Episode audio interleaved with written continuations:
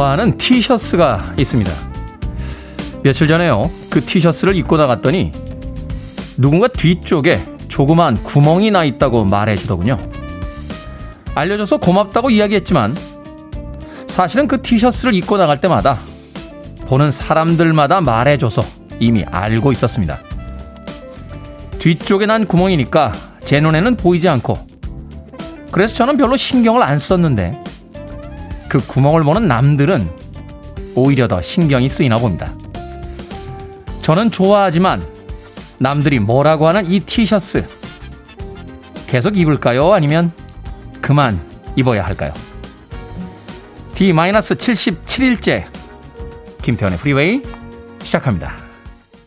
구멍난 티셔츠가 이렇게 좋았냐며 우리 미니롱 PD가 첫 곡으로 선곡해준 곡이었습니다. 쿨앤드갱의 조앤나라고 자, 오늘 첫 곡으로 쿨앤더갱의 조아나 들으셨습니다. 자, 빌보드 kid의 아침 선택, 김태훈의 프리웨이. 저는 클 태 자 쓰는 테디, 김태훈입니다.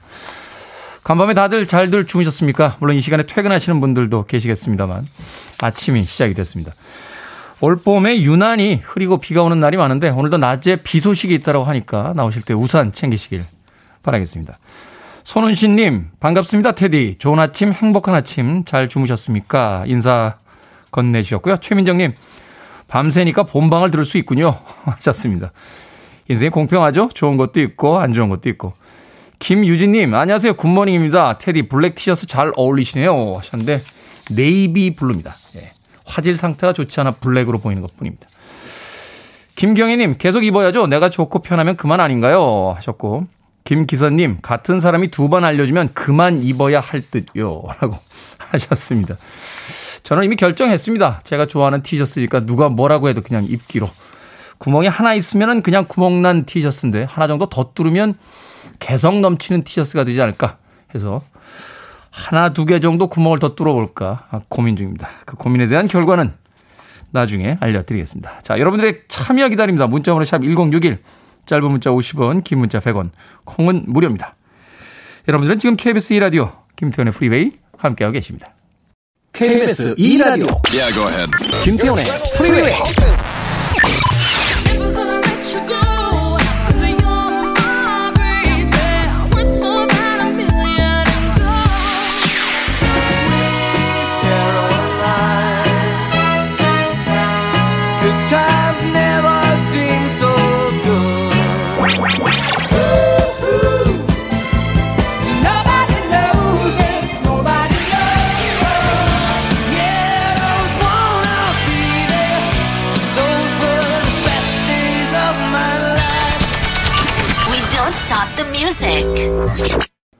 블랙박스의 Fall Into My Love 들이었습니다.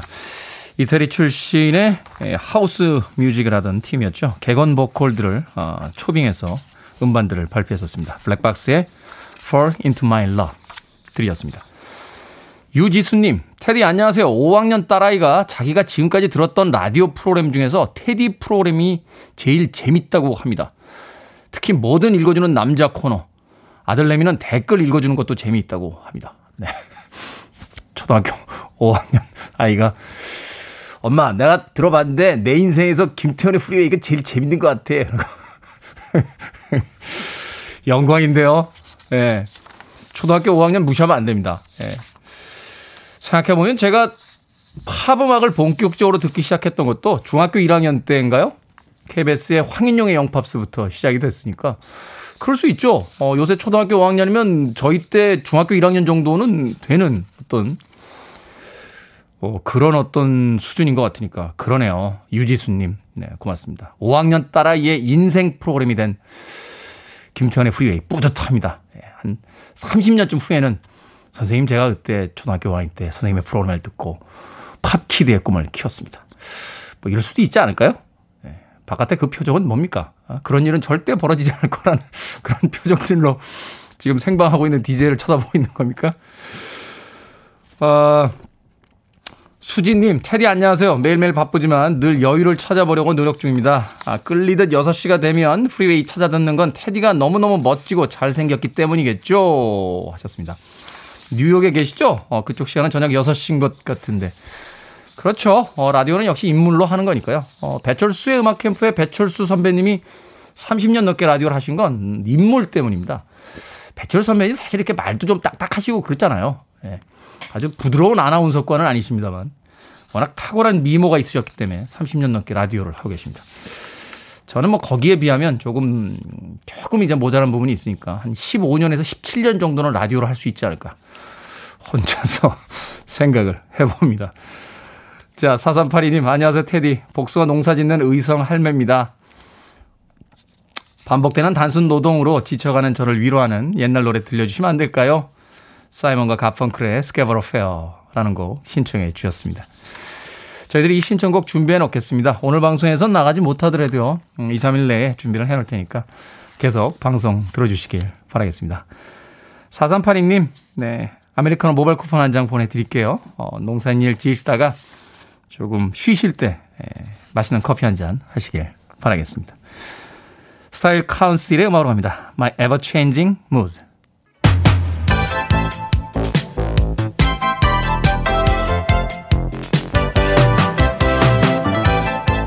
이 시간 뉴스를 깔끔하게 정리해드립니다. 뉴스 브리핑 최영일 시사평론가와 함께합니다. 안녕하세요. 안녕하세요.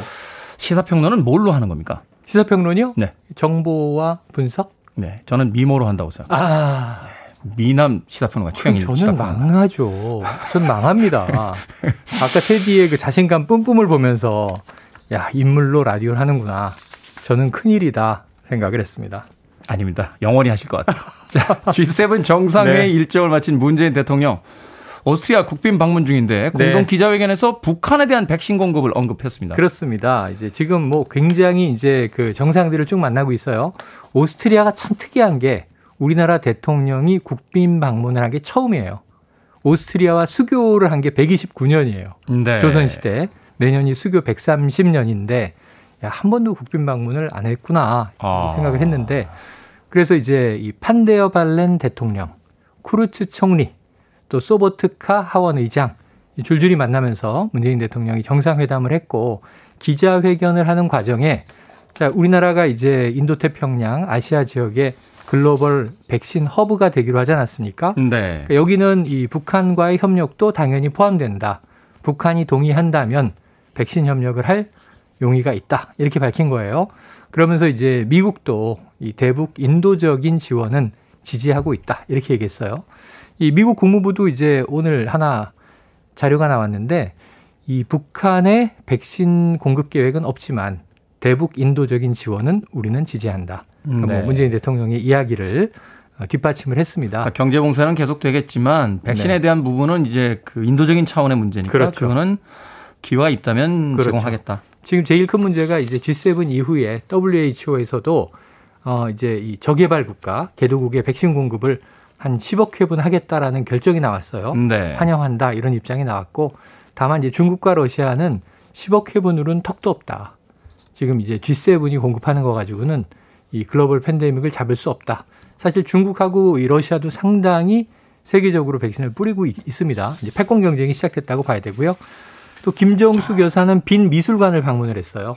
그래서 여기 뭐가 있느냐 보니까 129년 전에 수교의 상징으로 우리나라에서 보낸 유물이 조선 왕자의 갑옷과 투구가 있는 거예요. 아. 근데 너무 잘 보존이 돼 있어서 김정숙 여사가 케이팝을 아십니까? 그랬더니 미술관장이 BTS랍니다. 이렇게 이야기를 해서 또 아, 오스트리아에서도 BTS가 지금 3주째 1위잖아요. 네, 3주째 지금 빌보드 네. 핫백 1위죠. 그래서 이제 등등 고기 선양을 하고 있고요. 이제 이곧 스페인으로 이동하게 됩니다. 그렇군요. 아무쪼록 또 이런 이야기들을 통해서 북한과의 좀 그 관계 문제가 좀 해결이 됐으면 그러게요. 북한의 반응이 이제 궁금해지는 대목입니다. 네.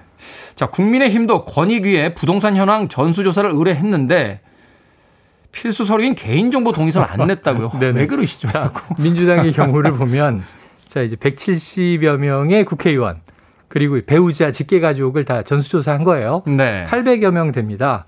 그럼 개인정보 동의서에 동의를 다 해야 돼요. 주민번호를 내야 되고 그 다음에 이 수사가 아니기 때문에 국민권익위는 조사만 할 수 있는데 공개된 자료만 열람을 해서 혹시 이제 투기 의혹을 찾아내는 거예요. 그러니까 계좌 추적 이런 거 못 해요. 네. 개인정보 동의를 해야 되는데 민주당은 다 했고 그래서 이제 그 결과가 12명으로 나온 거고 또 비교섭 단체 야당 4개 당도 정의당을 포함해서 이 의뢰를 했고 개인정보 동의를 다 했습니다. 그런데 이제 원래는 감사원에서 하겠다고 주장하던 국민의힘은 결국은 국민권익위에 국민 눈치를 좀 보니 예, 안 되겠거든요. 그래서 국민권익위에 똑같이 맡기는 걸로 했는데 개인정보 동의가 미제출됐어요. 그래서 지금 국민권익위 쪽에서는 아니 개인정보 동의가 들어와야 조사를 하죠 하고 있는데 약간 여기 기싸움이 있어요. 전현희 위원장인데 전 민주당 의원이거든요. 네. 그런데 이제 민주당을 조사할 때는 자당에 자기가 소속됐던 당의 의원들을 조사하다 보니까 회피를 했어요. 자, 위원장은 신경 쓰지 말고 실무진에서 조사하십시오. 보고 자체를 아예 안 받았다는 네. 얘기가 있던데요. 그런데 이번에 국민의힘을 조사하는 데는 자신이 법률적으로 관여하는 것이 원칙에 맞다. 그러니까 국민의힘이 지금 발끈하고 있습니다. 아니 민주당 때는 회피를 하더니 왜 우리 당을 조사하는 데는 위원장이 개입하겠다는 거냐. 이게 참 미묘한 문제네요. 민주당 네. 때 개입을 했으면 또 개입해서 그렇죠. 문제인 거고. 그렇죠. 또 국민의힘 때는 또 개입을 하겠다고 하니 왜 저쪽에서는 회피를 했는데 그렇죠. 여기는 개입하느냐 이게 그래서 오히려 문제가. 전현희 위원장이 지금 이 국민의힘이 개인정보 동의도 내지 않고 조금 이렇게 버틸 수 있는 명분을 주는 거 아닌가 회피한 다 다 회피하는 게 옳은 거 아닌가 전직 정치인 출신이니까 이런 얘기도 나오고 있는데 왜 개입을 하겠다고 하는 것인지도 좀 지켜봐야 될 것 같습니다. 그렇군요. 또 한 명의 택배 노동자가 쓰러졌습니다. 네. 지금 뇌출혈인데요. 다발성 뇌출혈. 가족들의 주장은 이렇습니다. 이게 아, 하루에 250건 정도. 그리고 한 달에 6천 건 정도의 배달. 하루 노동 시간 17시간. 새벽 3시가 넘어서 들어온 적도 있었다. 이게 이야기 들을 때마다 느끼는 건데 그게 실제로 가능합니까? 그러니까요. 이게 심지어는 식사를 밥을 씹으면서도 조는 모습을. 가족들이 이런 얘기를 해요. 그래서 이제 결국은 의식을 찾지 못하고 수술을 했습니다만 중환자실에 있는데 지난해에 이 시간에 계속 이 택배 노동자들 죽음의 행진을 얘기 드렸고 사회적 합의가 잘 됐다 얘기했잖아요. 분류 작업에 사측에서 인원을 별도로 투입하기로 하면서 타결이 됐거든요. 근데 이제 택배 노동자들이 오늘 5천여 명 정도 상경 투쟁을 합니다. 지금 여의도 우체국을 점거하고 농성 중인데 택배 노조의 주장은 뭐냐면 사회적 합의가 안 지켜지고 있다. 분류 작업을 계속 이 택배 노동자에게 전가하고 있다. 기업들은 1년 정도만 좀 유예 기간을 달라. 이런 이제 요청을 하는 업체도 있고 지금 일부 분류 노동자를 투입했는데 뭐 아르바이트를 중심으로 쓰다 보니까 분류 이 노동이 제대로 안 이루어지는 것도 있고 결국은 이 택배 기사들이 업무의 이제 과부하 과로, 노동 강도가 강한 것은 사실인 것 같은데요. 지금 이 쓰러진 노동자를 놓고 롯데 측은 최근에 파업이 있었기 때문에 하루에 21건 정도 배달했고 하루에 250건 아니다. 205건 정도 배달했다 이런 얘기 하고 있는데 250건이 아니 그거나 그거나 제 생각에는 야 하루에 뭐 10시간 이상 노동 강도 택배 노동자도 우리가 늘 이제 동네에서 아파트에서 뵙니다만 보통 일은 아니다 하는 생각이 듭니다. 빨리 사회적 합의를 이행하는 게 방법일 것 같습니다. 저희도 일합니다만 피로라는 건 누적되는 거고요. 아, 그럼요. 또 사측 쪽에서 1년여 정도 유예기간을 달라라고 하는 건 제가 보기엔 또 물론 개인적인 어떤 회사의 사정도 있겠습니다만 1년 정도 지나고 코로나 시기 좀 지나가면 물류 좀 떨어지면 그땐 그냥 가도 되는 거 아니냐 뭐 이런 식의 어떤 시간 끌기가 또 아닌지 하는 또 그런 그런 이제 위험이 있고요. 약속한 거는 빨리 이게 다 중소기업들이 아니잖아요. 대기업들이 대기업들인데 네. 어, 노사 관계가 빨리 좀 풀려야 되고요. 여차하면 오, 늘 이후 한 17일부터 택배 대란이 일어날 가능성이 있고요. 우정사업본부하고 또 충돌인데 과거로 치면 우체국이죠. 아, 택배 노조가 파업을 하면 우리는 집배원을 투입하겠다. 이것도 이상한 일이거든요. 그래서 이제 그러면은 이게 노조를 무력화시키려는 거냐 하고 계속 기싸움이 강해지고 있는데 해법을 찾아야 할 것 같습니다. 집배원분들은 또 무슨 죄입니까? 그러게요. 자, 오늘의 시사 엉뚱 퀴즈 어떤 문제입니까? 자, 앞서 국민의힘 의원들이 개인정보 동의서 미제출 소식을 전해드렸죠. 자, 내야 할 거 안 내는 거. 학교에서 뭐 가져와라 그러는데 안 가져오면 선생님이 뭐라고 얘기를 했냐면 까마귀 고기 먹었냐? 이런 얘기 하셨거든요. 저 어릴 때. 네. 한 소리 하셨죠. 자, 국회도 지금 내야 할 거 안 내는 건 이 저희 학창시절과 비슷한데 여기서 오늘의 시사 엉뚱 퀴즈. 일반적으로 이 까마귀가 좀 부정적인 상징으로 쓰입니다만 늙은 어미새에게 먹이를 물어다 주는 효도의 아이콘이기도 합니다. 자, 여기서 나온 사자성어가 있는데요. 성장해서 부모의 은혜를 갚는다는 뜻의 사자성어 무엇일까요? 1번 반포지효 2번 공소시효 3번 당선무효 4번 런닝맨 송지효. 자, 정답하시는 분들 지금 보내주시면 됩니다. 아, 재미있는 어렵네요. 오답 포함해서 총 10분에게 불고기 버거 세트 보내드립니다. 다자란 까마귀는 어미에게 먹이를 물어다 준다고 합니다. 여기서 나온 사자성어로 자식이 자란 후에 어버이의 은혜를 갚는 효성을 뭐라고 할까요? 1번 반포지효, 2번 공소시효, 3번 당선무효, 4번 러닝맨 송지효 되겠습니다. 문자번호 샵 1061, 짧은 문자 50원, 긴 문자 100원, 콩은 무료입니다. 뉴스 브리핑 잘생긴 최영일 시사평론가와 함께했습니다. 고맙습니다. 고맙습니다. 1969년의 여름을 노래합니다. 브라이언 아담스, Summer of 69.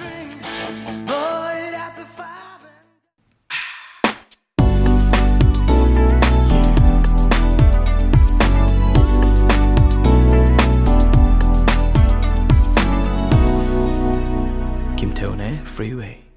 엘튼 존과 키키디가 함께했던 Don't Go Breaking My Heart 들으셨습니다. 자, 오늘의 시사 엉뚱 퀴즈 다 자란 후에 어버이의 은혜를 갚는 효성을 이야기하는 사자성어는 무엇일까요? 정답은 1번 반포지효였습니다. 6171님 정답 반포지효요. 어린 시절 추운 겨울 내복 안 씻지 않아 무릎대가 까맣게 딱지가 생긴 걸 보고 엄마는 네가 까마귀 사촌이냐 했던 기억이 납니다. 그 시절 그립고 엄니가 보고 싶네요. 이 아침에 하셨습니다. 저희 어릴 때 가끔 그런 친구들 있었어요. 너무 안 씻어가지고요. 이 무릎에 딱지인 줄 알았는데 그게 딱지가 아니에요. 너무 안 씻어서. 그랬던 기억이 있죠. 6171님. 음, 그때 네가 까마귀 사촌이냐? 했던 엄니가 이 아침에 보고 싶다라고 보내주셨습니다. 6171님. 0990님, 1번 반포 지어요. 열의 아홉은 반포대교 생각하겠죠? 라고 하셨는데, 김종근님, 바로 밑에 반포대교. 양방향 막히고 있습니다. 라고 오답 보내주셨습니다. 자, 782님도 반포대교요. 출근길인데 비가 주룩주룩 내리네요. 그래도 항상 힘나는 방송으로 출근길 즐겁습니다. 해 주셨고요. 찌니아님은 권해요라고 보내주셨습니다. 네. 개성 넘치는 오답에, 예, 한번 빵 터집니다. 4028님, 세계 최강 테디가 멋지지 효. 창의적인데요. 문자 참여는 자주 못하지만 늘 잘 듣고 있습니다. 감사합니다. 보내주셨습니다. 고맙습니다. 자, 방금 소개해드린 분들 포함해서 모두 10분에게 불고기 버거 세트 보내드리겠습니다. 당첨자 명단은 방송이 끝난 후에 김태훈의 프리웨이 홈페이지에서 확인할 수 있습니다. 콩으로 당첨이 되신 분들은요, 내일 방송 중에 다시 한번 이름과 아이디 문자로 보내주시면 모바일 쿠폰 보내드립니다. 문자 번호 샵 1061, 짧은 문자는 50원, 긴 문자는 100원입니다. 8584님의 신청곡으로 합니다. 존 세카다, If You Go.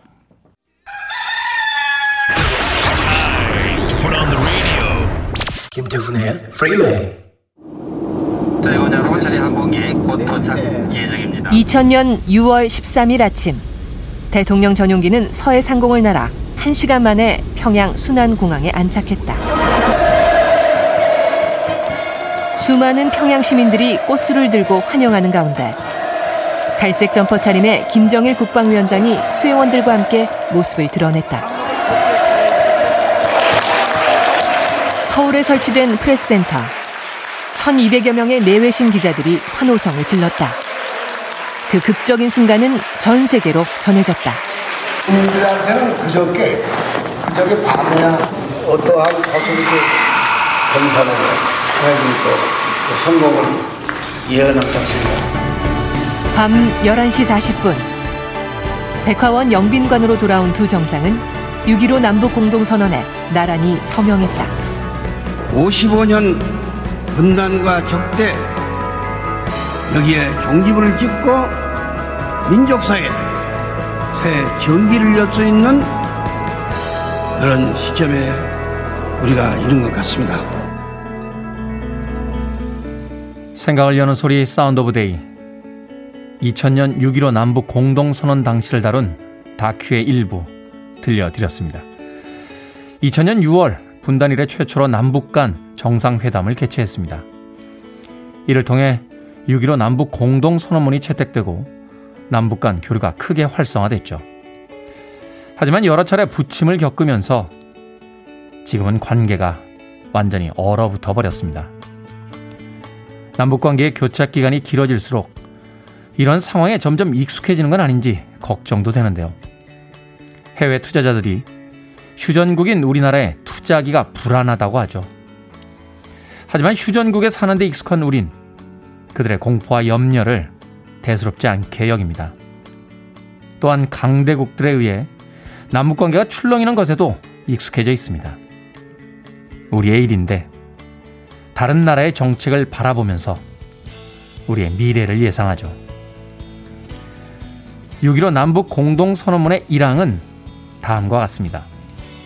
남과 북은 나라의 통일 문제를 그 주인인 우리 민족끼리 서로 힘을 합쳐 자주적으로 해결해 나가기로 하였다.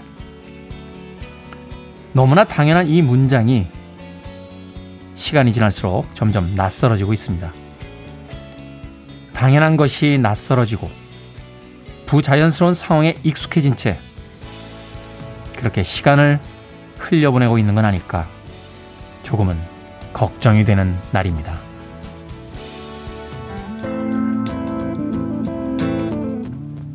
유투의 노래입니다. 원. You're listening to one of the best radio stations around. You're listening to 김태훈의 Freeway. 빌보드 키드의 아침 선택 KBS 라디오 김태훈의 프리웨이 함께하고 계십니다. SWV의 위 1부 끝곡입니다. 저는 2부에서 뵙겠습니다.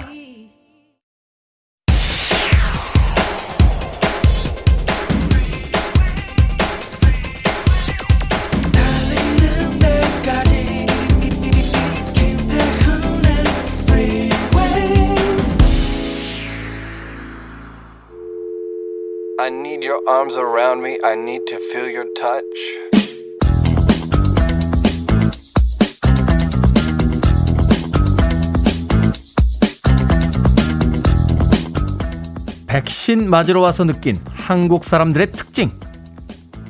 진료실에 동시에 6명이 호명돼서 들어감. 들어가면 3인 소파 1개, 간이 의자 2개, 의자 앞 진료 의자 1개가 있음. 시키지도 않았는데 호명 순서대로 진료 의자부터 착석. 첫 번째 호명자를 접종하려고 간호사가 팔 좀 걷어주시겠어요? 말하자마자 대기자 5명 전부 팔 거듬. 한 명씩 맞을 때마다 의사에게 가까운 의자로 한 칸씩 착착착 이동. 여섯 명 접종하는데 걸린 시간 약 3분. 한국 사람들 거의 인간 컨테이너 벨트임.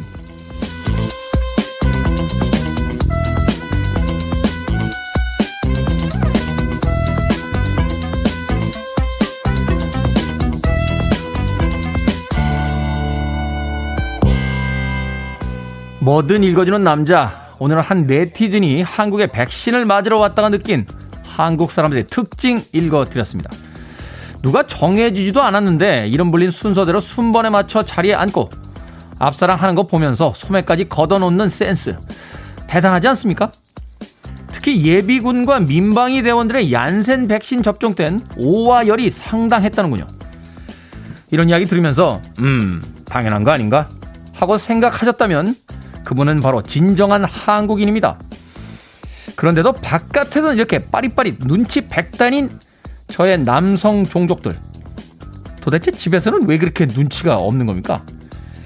제가 완전 한번 날 잡고 어, 강의라도 하려고 벼르고 있습니다. 밖에서 하는 만큼의 반만 집에서 합시다. 오프스프링의 Self Esteem으로 김태훈의 프리웨이 2부 시작했습니다. 앞서 일상의 재발견, 우리 하루를 꼼꼼하게 들여다보는 시간이었죠. 뭐든 읽어주는 남자. 백신 맞으러 와서 느낀 한국 사람들의 특징 읽어드렸습니다. 김지현님, 터졌습니다. 저도 그랬던 듯. 역시 한국 사람이시군요. 유희태님, 한국 사람들 너무 말 잘 듣죠? 돈단님, 맞아요. 어제 공감했네요. 하셨고요. 문윤홍님, 컨베이어 벨트겠죠? 하셨습니다. 컨베이어 벨트라고 했는데요. 저는. 네. 아니라고? 네. 컨테이너 벨트라고 했다고요? 제가요? 제가 그런 초보적인 실수를 했을 리가 있습니까? 예? 컨베이어 벨트라고 한 것 같은데. 컨테이너 벨트라고 이야기했답니다. 네.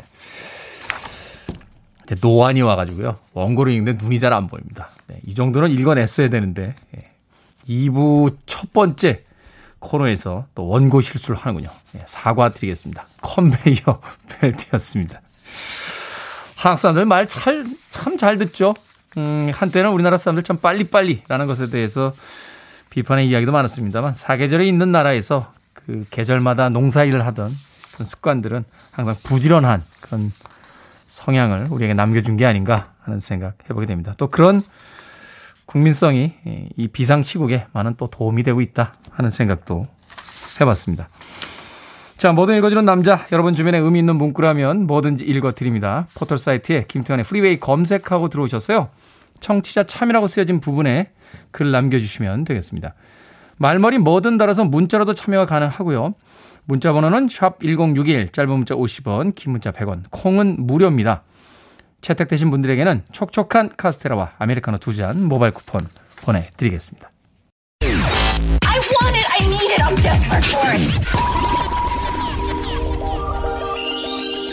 Okay, let's do it. 김태훈의 Freeway. 95년도에 데뷔 음반에 담겨져 있던 바로 첫 번째 히송이었죠. 몬테알 조단의 This is how we do it 들으셨습니다. 90년대 힙합의 메카라고 하는 네, 데프잼 레코드에서 어, 두 번째로 계약한 아티스트로 어, 알고 있습니다. 몬텔 조단. 앞서 들으신 곡은 티나 무어의 Never Gonna Let You Go 였습니다. 김소연 씨께서요, 토니 브랙스톤 생각나게 하는 티나 무어라고 하셨는데, 이 티나 무어가 처음 등장했을 때는 아니타 베이커와 휘트니 휴스턴을 합치는 것 같다 하는 평을 했던 그런 미션이기도 했습니다. 티나 무어의 Never Gonna Let You Go 이어진 곡은 몬텔 조단의 This Is How We Do It까지 두 곡의 음악 이어서 들려드렸습니다. 자, 정경환님께서요, 새벽에 상추 뜯었는데 달큰 고소합니다. 집에서 기른 상추 맛있죠? 달죠? 집에서 뜯은 상추에 예, 고기 한 덩이 굽고 마트에서 사온 만 원짜리 와인 한 잔 탁 먹으면 세상에 부러운 게 없습니다. 정경환님. 새벽에 상추 뜯었다고 하셨는데 최근에는 아파트 생활을 많이 하고 또 발코니가 사라지다 보니까 아, 집에서 기른 채소 먹을 수 있는 날이 예, 그렇게 많지는 않은 것 같습니다. 맛있겠네요, 정경환님. 신민경님, 매번 아침 운동하며 듣고 있습니다. 전날 운동량을 정하는데 당일이 되면 합리화하면서 운동량을 줄이는 제 자신. 채찍질하며 약수터를 오르고 있어요. 힘을 주세요, 테디님. 은유신 거죠? 어, 정말 자기 몸에 채찍질을 하면서 약수를 오르 계신 건 아니겠죠. 너무 운동량을 높게 잡지 않으셨으면 좋겠어요. 운동 전문가들 이야기 들어보면요. 그날 하루의 운동 강도보다도 내일 다시 올 수 있느냐. 예, 그게 더 중요하다고 합니다. 운동은 사실 하루아침에 되는 게 아니잖아요. 운동 안 하시다가 갑자기 운동 시작하시는 분들 보면 야 계획표는 거의 태능 선수촌에서 국가대표 선수들이 올림픽 나가기 3개월 전에 짜는 것처럼 짜나요. 막 스쿼트 하루 15개 3세트 뭐 어, 4kg 도보 뭐 팔굽혀펴기 30개씩 3개 뭐 못합니다. 예, 제가 장담하는데 그렇게 짜르시면 못해요. 예. 하다가 그날의 분량을 다 채우지 못하시더라도 그날 하루 운동했다 하고 체크하시면 그 체크하는 날짜가 늘어날수록 아마 조금씩 몸이 더 좋아지지 않을까 하는 생각이 듭니다. 신민경님, 비타민 음료 보내드릴게요. 어, 비타민 음료 한 잔 쭉 드시고 아무쪼록 운동 잘 하시길 바라겠습니다. 8150님, 지난주부터 잘 듣고 있습니다. 라고 해주셨고요. 천현주님, 좋은 아침입니다. 테디님, 외모 아주 훌륭하죠. 매력점입니다. 해주셨습니다. 고맙습니다. 문혜영님, 아침 시간 잘 듣고 있네요. 안현정님, 태훈님, 정말 귀여워요. 갑자기요? 아무 뜬금없이. 고맙습니다. 박상희님, 왜 아직 화요일인 거죠, 테디? 너무 지치는 한 주네요. 하셨습니다. 화요일 지나고 나면 수요일 오니까 조금만 더 힘내십시오. 자, 9029님과 이재성님, 이종숙님의 신청곡으로 합니다. 닐 다이아몬드, Sweet 캐롤라인.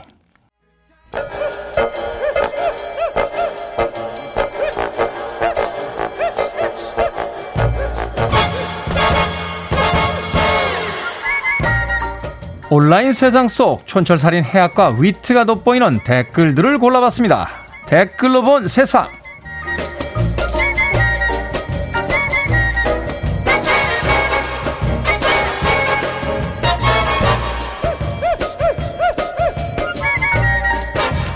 첫 번째 댓글로 본 세상. 필리핀에서 치킨을 배달시킨 고객이 황당한 일을 겪었습니다. 유난히 두툼해 보이는 치킨 조각을 뜯어보니 이상하게 묵직한 느낌이 났다는데요. 알고 보니 뭉친 행주를 튀긴 거였던 겁니다. 고객은 아니 어떻게 행주에 튀김 옷을 입힐 때까지 아무도 모를 수 있냐 하며 분통을 터트렸는데요. 여기에 달린 댓글들입니다. 준호님, 설마 치킨 먹고 나서 상 닦으라고 서비스로 준 건 아닐게요? 무지개떡님, 이쯤 되면 행주도 튀겨지면서 당황했을 것 같네요. 한국 사람들끼리는 이런 이야기 하죠. 튀기면 신발도 맛있다. 필리핀에서 그 이야기를 들은 건 아닐 텐데요. 직접 실험도 해주고. 근데 왜 전 갑자기 튀긴 행주 맛이 궁금할까요? 어, 아침을 못 먹고 나왔구나.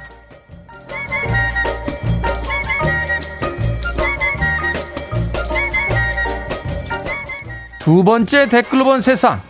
세계 범죄단체 조직원들 사이에서 인기를 끈 암호 메신저 앱의 정체가 드러났습니다. 이 앱, 미국 FBI와 호주 경찰이 공동으로 개발해 범죄 조직에 퍼뜨린 거였는데요. 기존 사용자의 추천이 있어야 가입이 가능하고 특수 스마트폰과 6개월에 200만 원이 넘는 사용료도 지불해야 했다는군요. FBI는 암호화된 내용을 해독해 21건의 살해 모의와 1,500kg의 코카인을 적발했다고 합니다. 여기에 달린 댓글들입니다. 베러구님, 와, 한 번에 몇 가지를 얻은 건가요? 소다구님, 머리가 좋아야 일도 편하게 하네요. 그러니까요. 뛰는 놈이 진짜 나는 놈도 있군요.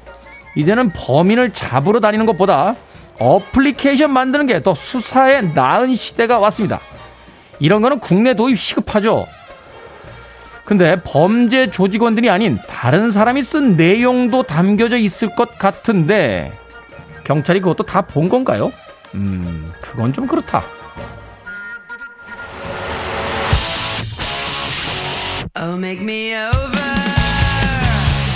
커튼 러브의 목소리죠. 홀입니다. 셀러브리티 스킨.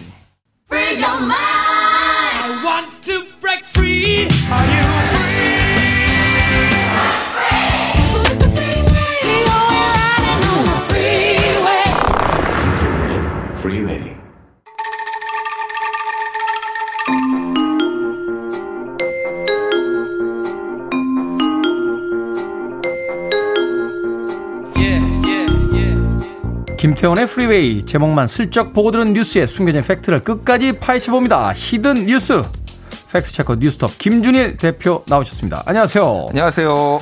자, 영국 현지 시간으로 지난 11일부터 13일까지 콘월 지방에서 G7 정상회의가 열렸습니다. 우리나라는 회원국은 아니었지만 참관국으로 초청을 받았는데 2박 3일 정상회의에서 또 어떤 이야기들이 있었는지 좀 궁금하거든요. 네. 먼저 어떤 나라들이 이제 초대가 된 겁니까? 음, 뭐 일단 G7은 원래 G8이었다가 러시아가 퇴출되면서 G7으로 됐고 한마디로 잘 사는 서구 국가와 일본 뭐 여기가 회원국이죠. 네. 그래서 뭐 잘 사는 순서대로 굳이 따지자면 이제 미국 그런 다음에 일본, 독일, 영국, 프랑스, 캐나다 제가 음. 다 얘기했나요? 뭐, 음. 한, 뭐, 예. 네네네. 그 정도 될 것 같고요.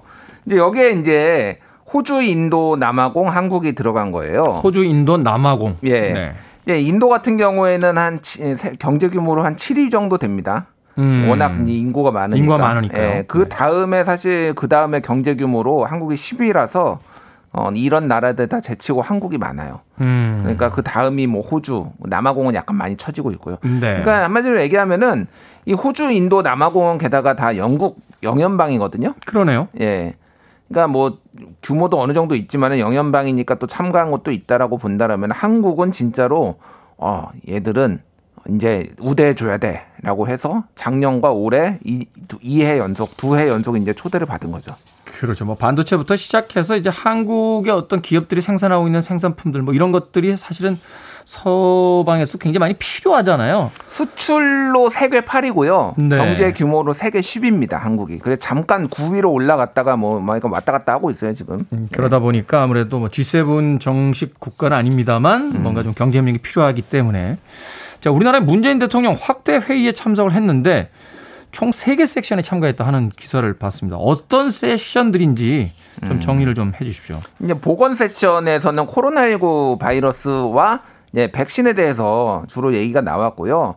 지금 이제 이 선진국들이 이제 여기에서 얘기를 한 거는 백신을 좀 이제 좀 많이 다른 나라에 특히 개발도상국 이런 데 이제 공급하자 이런 얘기들이 나왔어요. 왜냐하면 이게 다 같이 백신을 맞아야지 이게 세, 전 세계적인 팬데믹이 끝나는 거니까. 그렇죠. 그래서 이제 한국 같은 경우에도 올해 1억 달러 1억 달러를 내 가지고 이거와 관련돼서 현금이나 현물을 이제 또 추가로 제공을 한다. 또 1억 달러는 음. 추가로 제공한다. 그래서 이제 백신을 적극적으로 이제 어, 제공하겠다 이런 거를 밝혔고요. 어, 그리고 열린 사회와 경제 세션 같은 경우에는 한마디로 네. 민주주의 얘기입니다, 이거는. 아, 그러네요. 예, 민주주의 얘기고요. 그래서, 어, 문재인 대통령은 여기서 이제 한국의 민주주의의 사례, 사례 이런 것들을 좀 소개를 했다고 해요. 그래서 요것도 이제 뭐 중국을 견제하기 위해서 요게 딱 들어가 있죠. 네. 그리고 이제 기후 변화 환경 세션에서도 어, 2050년 탄소 중립 달성을 위해 구체적인 행동 계획을 문재인 대통령이 소개를 했습니다. 그래서 뭐 이런 내용들이 청와대에서는 굉장히 높은 평가를 받았다 이렇게 발표도 했는데 사실 한국은 기후 악당이라고 불리거든요. 예. 기후 악당이라고 불릴 정도로 탄소를 많이 배출하는 나라예요. 어, 굉장히 높습니다. 그리고 그 작년에 유럽 에너지 분야 전문 컨설팅 업체인데 에너 데이터에 따르면 한국은 재생에너지 발전 비중이 4.8%로 44개국 중에 40위를 기록했습니다. 거의 꼴등 수준이에요. 거의 꼴등 수준이에요. 그러게다 게다가 한국은 지금 통계적으로 착시가 있는 게 신재생 에너지라고 부르거든요. 네. 근데 신에너지하고 재생 에너지하고 다른 건데요. 다른 나라는 신에너지라는 개념을 안 써요. 음. 이게 그래서 통계적으로 착시가 있습니다. 높아 보이는데 한 8% 되거든요. 네. 실제 재생에너지만 따지면 방금 여기에 나왔지 4%밖에 안 신에너지에는 뭐가 들어가 있냐면은 석탄, 액화, 뭐 석유 뭐 이런 게 들어가 있어요. 그래서 그때 당시에는 이게 신에너 신기술인 거야 그게. 화석 에너지잖아요. 화석 에너지, 그러니까 화석 연료를 안 써야지 이게 이제 의미가 있는 건데, 하여간 그렇죠. 이런 식으로 막 다 허수가 들어가 있어서 한국은 아. 굉장히 뒤처져 있다. 그래서 앞으로 잘 하겠다. 뭐 이런 거를 이제 발표를 했습니다. 그렇군요. 국제 공조를 하면서 국제 기준에 좀 맞춰보겠다 이런 음. 이야기를 한 거죠. 예. 이 정상회의 기간 동안 양자 회담이 또 굉장히 화제가 됐습니다. 뭐 호주, 음. 독일, 또 유럽연합, 영국, 프랑스 정상들과 만났는데 우리가 좀 짚어봐야 할 내용들이 있다면 어떤 게 있을까요? 뭐 호주 총리와 수소 산업에 관해서 이야기를 했다 하는 뉴스도 있던데. 예, 아무래도 한국이 이 수소와 관련해서는 뭐 현대차나 이런 데서 전 세계 top class긴 한데 네. 약간 의미가 없는 게 어, 다른 데서 안 해서 우리가 1위가 된 거거든요, 이게. 그렇습니까? 예. 그러니까 이게 대세가 자동차로 좀 한정을 하면은 대세가 전기차로 다 이제 시장 완전 재편되고 옛날에 도요다도 수소차랑 좀 건드리다가 이제 안 하고 사실상 현대차가 다 하고 있어요. 수소 전지차로 가고, 가고 예, 수소 있죠. 전지차가 이제 전기차에 비해서 너무 이제 불편함이 많은 거죠. 왜냐하면은 그 수소 충전소 만들어야 되는데 그 주유소 정도 크기 되거든요. 네. 액화를 쓰든 아니면 뭐 그거를 실온을 쓰든 그러면은 그걸 어디다 만드느냐. 땅덩이가 넓으면은 만들 수 있는데 한국에 서울에 어디다 수소 수소 충전소 만듭니까? 음. 그러니까 이제 뭐 그런 문제들이 있는데 그래서 땅덩이 넓은 나라들이 관심 있어요. 땅이 넓은 나라들이 미국, 음. 호주 그리고 이게 오래 멀리 가면은 한 500km 이상 가면은 연비에서 어, 전기차보다 아직 효율성이 좋거든요. 그러니까 이제 호주 같은 나라에서 이제 관심을 가지고 아 뭐 해보겠다 뭐 이렇게 나오는 거죠. 그 수소차 같은 경우는 사실은 이제 그 만들 수만 있다라고 이야기가 되면 음. 이게 오히려 그 대기 오염을 시키는 물질이 거의 없고 음. 뭐 오히려 뭐 자연 굉장히 친화적이다 이런 이야기 기 도 있던데. 아, 그러니까 뭐 수소 자체는 친환경적인데 수소를 만드는 방법이 사실 문제예요. 음. 수소를 만드는 방법은 크게 이제 전기 분해 하잖아요. 전기 분해를 해야 되는데 그 전기는 어디서 나오느냐? 또 화석 연료로. 근데 온다. 그거를 이제 이제 낮에 보통 태양열로 받아가지고 밤에 전기 분해한다 뭐 이런 얘기가 하나가 있고요. 또 하나는 메탄을 만들거든요. 메탄. CH4. 그럼 네. H4를 떼내잖아요. 그럼 C가 남아요. 이게 어떻게 되냐? O2랑 결합을 해가지고 CO2가 됩니다. 네. 그러니까 탄소를 배출하기 때문에 이게 정말로 어, 친환경적인 이제 논란들이 있어요, 사실. 예. 복잡한 문제군요. 자, 다른 정상들과의 회담에서는 어떤 이야기들이 오갔습니까? 예, 뭐 앙겔라 메르켈 독일 총리도 본인이 직접 찾아왔어요. 문재인 대통령 만나겠다고. 네. 그래서 여기에서는 이제 백신, 백신을 이제 뭐, 뭐 하자. 왜냐하면 백신을 그 독일이 또 백신 뭐 뭐죠? 그 바이오엔텍, 네. 파이자 바이오엔텍의 바이오엔텍이 독일이거든요. 굉장히 강하죠, 독일. 강하죠. 그러니까 한국은 또 이제 생산 기지로서의 지금 역할, 인도 다음에 두 번째거든요. 한국의 전 세계 생산량이 네. 백신들. 그러니까 이런 것도 이제 분업하자. 이런 얘기들이 많이 나왔고 보리스 존슨 영국 총리하고는 한영 FTA가 올해 1월에 발효가 됐다고 합니다. 전혀 몰랐네요, 저는. 한영 FTA. 예, 올해 어. 1월부터 발효가 됐대요. 그 얘기를 많이 했고요. 프랑스 마크롱 대통령하고 이제 전기차, 반도체 이런 거 협력 강화하자. 뭐 이런 얘기들을 많이 했다고 합니다. 그렇군요. 그러니까 말하자면 그 뭐 상인국은 아닙니다만 우리가 이제 초대가 된 분명한 이유가 있는 거죠. 우리나라의 음. 어떤 산업 그 구조라든지 또 산업의 어떤 특성들을 유럽이라든지 또 G7 국가들이 이제 이해를 하고 있기 때문에 그렇죠. 그런 면에서 좀 긴밀한 관계를 가져 나가려고 한다. 음. 어떤 상징적인 의미가 분명히 있긴 있겠군요. 반도체 분야는 거의 한국이 탑클래스니까 그런 부분에 있어서 협조를 하고 싶어 하겠죠, 한국하고. 그렇습니다. 이제는 뭐 혼자 살 수 없는 시대, 모두가 가지고 있는 어떤 성과들을 좀 나눠야 되는 시대가 아닌가 하는 생각도 해보게 됩니다. 음악 한 곡 듣고 옵니다. Isley Brothers, Harvest for the World. 과연 우리가 만들어낸 그 모든 것들이 세상을 향한 수확물이 될 수 있을지. Isley Brothers, Harvest for the World 드렸습니다. 자, 빌보드 kid의 아침 선택, KBS 2라디오, 김태훈의 프리웨이, hidden 뉴스, 뉴스톱, 김준일 기자와 함께하고 있습니다. 우리나라가 참관국으로 참여한 G7 정상회의에 대해서 알아보고 있는데요. 문재인 대통령이 아스트라제네카 CEO와 면담을 했죠? 예, 예 찾아왔어요. 이분이. 음. 예, 그래서 파스칼 소리오 어, CEO인데 뭐 아주 뭐 특별한 얘기를 하지는 않았는데 어쨌든 아스트라제네카를 지금 SK 바이오사이언스가 지금 생산하고 있잖아요. 이게 네. 이제 코백스 국제 그 백신 분배 기구라고 해야 되나? 여기에 이제 납품을 하고 있거든요. 그래서 어찌됐든 지금 더 이제 많이 늘려달라. 문재인 대통령은 우리가 더 열심히 생산하겠다 이런 얘기들을 했고요. 한국에 대해서 아까 전에 말씀드렸지만은 뭐 이런 백신은 인도에 이어서 세계 두 번째거든요. 지금 생산은. 네. 그러니까 이제 이런 데들이 다 서로 뭐 Novavax라든지 전에 뭐 이런 데들도 다 찾아와서 대통령하고 이제 얘기를 하고 있는 거죠. 뭐 이거는 뭐 좋은 거라고 봐야죠. 네. 그렇죠. 우리가 뭐 요청했던 것도 아니고 찾아와서 이제 이야기를 나눴다는 건 그만큼 음. 한국이 이 백신 생산에 있어 가장 중요한 기지 중의 하나다. 네. 이런 걸 이제 또 보여준 어떤 사례인 것 같습니다. 자, 한일 관계가 원만하지 않은 상황이라 사실은 이제 일본의 스가 총리와의 그 양자 회담이 있을 거냐 이게 음. 가장 큰 관심사였는데 음. 약식으로 정상회담을 하기로 하고서 음.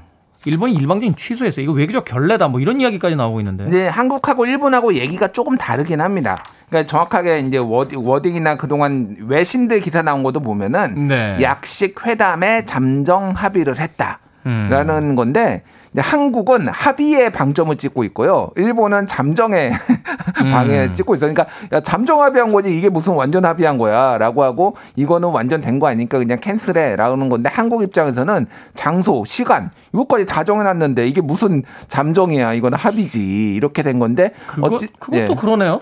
예. 어, 잠정 합의라는 건 뭐 다음 주쯤 한번 봅시다. 이게 이제 잠정 합의인 거고. 예. 화요일 7시에 어디서 봅시다. 이거는 합의라고 보는 거 아닙니까? 우리 우리 사고 방식으로. 그렇죠. 그러니까 어. 이거는 의도적으로 스가 총리가 그냥 한국을 조금 약간 뭐 물먹였다라고 봐야 될 것 같아요. 왜냐하면 그 이유를 독도 훈련 얘기를 했는데 86년부터 지금 매년 하고 있는 거거든요. 그러니까 이게 갑자기 뭐 새롭게 하는 거라면 약간이라도 이해가 가는데 그것도 아니고 그러니까 지금 그 위안부 그리고 강제징용 이거 한국 정부가 해결해라. 이게 지금 일본 정부와 지금 스가의 공식 아베부터 시작해서 이게 공식 스탠스고요. 작년에 한중의 정상회담 원래 12월에 열리기로 했었는데 일본 안 왔거든요. 우리 네. 안 가겠다. 그것도 이거 한국에 해결해라. 그러니까 스가가 바뀌거나 문재인 대통령이 이제 어, 물러나고 다음 대통령이 되기 전까지는 아마 안 풀릴 것 같습니다. 이 문제는. 네. 그건 법정에서 나왔던 판결인데 그렇죠. 일본에서는 네. 정부가 법정 판결을 뒤집을 수 있나요? 그러니까요. 아닌 걸 아는데 이거는 그러니까 음, 약간 이제 불신이 있는 거예요. 야, 이거 니들이 다 조종한 거 아니야? 약간 정치력을 발휘해봐 그런 건데 이거 말이 안 되죠. 강창의 주의 대사 그래서 이건 안 된다라고 얘기는 했는데 일본 측에서는 좀 강경한 입장이에요. 네. 그렇군요. 자, 일본 언론에서 G7의 회원국을 늘리는 안에 대해서 일본이 반대했다 하는 음. 보도가 있었는데 이번 G7 정상회의에서는 확대 논의가 없었다 하는 이야기가 또 나오고 있습니다. 이게 어떤 게 진실입니까? 에, 그러니까 이게 공식적으로 뭐 이게 논의가 된 거는 아니다. 그다음 언급 정도가 있었는데 그거를 공식적으로 반대를 한 거는 일본은 맞다. 이 정도로 정리를 하면 될 것 같아요. 그러니까 일본은 한마디로 얘기하면은 한국 들어오는 거 싫은 거예요. 아시아에서 지금 일본이 유일하기 때문에 그렇죠. 사실은 그 영향력을 이제 행사할 수 있는 유일한 자리에 있는 건데 음. 여기 이제 한국이라는 또 다른 아시안 국가가 이제 아시아 국가가 이제 음. 들어오는 것이 싫다. 지금 그 이야기인 거죠. 그리고 지금 뭐 여기 네 개 나라잖아요. 한국, 인도, 호주, 남아공이잖아요. 남아공은 이제 아프리카의 상징성 때문에 사실 약간 좀 처지지만은 그러니까 뭐 네. 경제 규모나 이게 그런 건데 호주, 인도, 미국, 일본, 쿼드입니다. 쿼드. 쿼드네요. 예. 그러니까 미국의 의중이 좀 담겨 있는 거예요. 음, 여기에는. 음, 음. 그러니까 중국 포위하겠다. 거기서 이제 한국까지 들어간 건데 그 인도까지 들어오고 한국까지 들어오면은 이제 일본은 아, 시아 유일이 아니니까 그래서 대놓고 일단 반대를 한 거죠. 예. 그러네요. 이번에 또 초대받은 나라들 이렇게 보니까 바다로나 혹은 영토상으로 이제 중국과 이제 맞닿아 있는 국가들이 되게 많기 때문에 뭐 그런 또 포석도 있었다 하는 이야기도 있는데 G7 정상회가 폐막하면서 이제 회원국들이 서명한 공동 성명을 발표를 했습니다. 이 공동 성명 내용이 또 화제가 됐는데 중국을 겨냥한 게 아니냐 이런 이야기가 또 있어요. 겨냥한 거 아니냐가 아니라 중국을 겨냥했죠. 왜냐면은 신장 자치구 여기 인권 존중 홍콩에 대한 자치권 허용 이거는 내정 간섭이라고 지금 공식 중국이 반발을 했어요. 강하게 네. 반발했어요 그것도. 음. 뭐 이를테면 대만 해협 뭐 이런 게 다 들어갔거든요. 그러니까 이거는 그리고 뭐 민주주의 아까 열린 사회와 뭐 경제 세션 이런 데서는 민주주의 얘기하면서 중국 얘기 계속 나온 거거든요. 음. 그리고 지금 코로나19 기원에 대해서 다시 한번 조사를 해야 된다. 뭐 이게 조금 가라앉았다가 다시 지금 불이 붙으면서 네. 이거 유럽 쪽에서도 그렇고 본격적으로 조사하겠다 뭐 이런 의지들이 좀 나오는 것 같은데. 그러니까 이제 WHO에서 공, 조사를 했지만은 우한 연구소에서 나왔다라는 증거는 없다라는 게 지금 WHO의 공식 입장인데 한마디로 얘기하면은 이건 어쨌든 중국이 책임져야 된다. 더 정밀하게 조사하자. WHO 못 믿겠다. 왜냐하면 중국이 돈 많이 된다 거기에 이제 뭐 약간 이런 정치적인 얘기까지 지금 같이 나오는 거예요. 그래서 네. 그런 얘기까지 다 나오다 보니까 이거는 거의 중국 G7이 중국을 포위한 형국이다. 뭐 이렇게 봐야 될 것 같아요. 그렇군요. 일단은 중국에 대한 견제가 G7의 지금 가장 중요한 화두였다라고 이야기할 수 있을 것 같습니다. 자, 2009년에도 우리나라 G2새 정상회의에 이제 초청받은 적이 있었는데 작년과 올해 연달아 2년 연속 또 이곳에 G7 회의에 초청을 받았습니다. 어떻게 평가할 수 있을까요? 이번에 어떤 뭐 정식 상임국은 아닙니다만. 그러니까 3년, 4년, 5년 계속 될 겁니다. 음. 예, 뭐 한국의 위상과 지금 국력이나 뭐 국격을 봤을 때 계속 될 거고요. 이제 들어갈 것 같아요. 몇 년 안에 제가 보기에는. 일본이 아무리 반대를 해도. 네, 일본이 반대를 해도 뭐 D10, 뭐 D11 이렇게 해가지고 들어갈 것 같습니다. 그 정도로 음. 이제 한국이 뭐 이제 선진국이 됐다라는 거를 인정을 하셔야 되고 뭐 K를 생각한다 뭐, 뭐 이런 책도 있는데 그 멘탈이 좀 다르다라는 거예요. 그 젊은 세대들은 한국의 국격을 높이 평가하는데 나이 든 사람들은 약간 옛날 생각하는 분들도 있고 아직도 그래서. 옛날식 어떤 예, 약간 패배주의가 있다. 예, 굉장히 높은 국가입니다. 그건 뭐 그건 긍정적으로 받아들여야죠. 예. 그렇군요. 예. 마지막으로 이번에 G7 정상회의 의미 간단하게 정리해 주신다면. 예, 뭐 아주 큰 성과라는 거는 없었는데요. 어쨌든 한국에 인정받았다 뭐 이 정도가 제일 뭐 의미 있는 것 같아요. 현재의 세계 속에서의 우리나라의 위치가 어디쯤인지 이제 어, 다시 한번 음. 확인해 볼 수 있었다가 의미가 될 것 같다라고 이야기해 주셨습니다. 자, 우리나라가 초청받은 G7 정상회의에 대해서 알아봤습니다. 김태훈의 프리웨이 화요일의 hidden 뉴스 뉴스톱 김준일 기자였습니다. 고맙습니다. 감사합니다.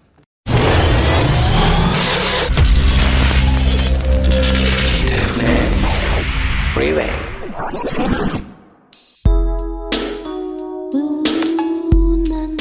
KBS 2라디오 김태훈의 프리웨이 D-77째 방송 이제 끝곡입니다. Paula Abdul의 Rush Rush 준비했습니다. 날이 또 흐려지네요. 서울 지역은. 낮에 잠깐 비 소식이 있고 다시 맑아진다고 하니까 영원히 계속되는 날씨 따위는 없겠죠. 힘들 내시길 바라겠습니다. 저는 내일 아침 7시에 돌아옵니다. 고맙습니다.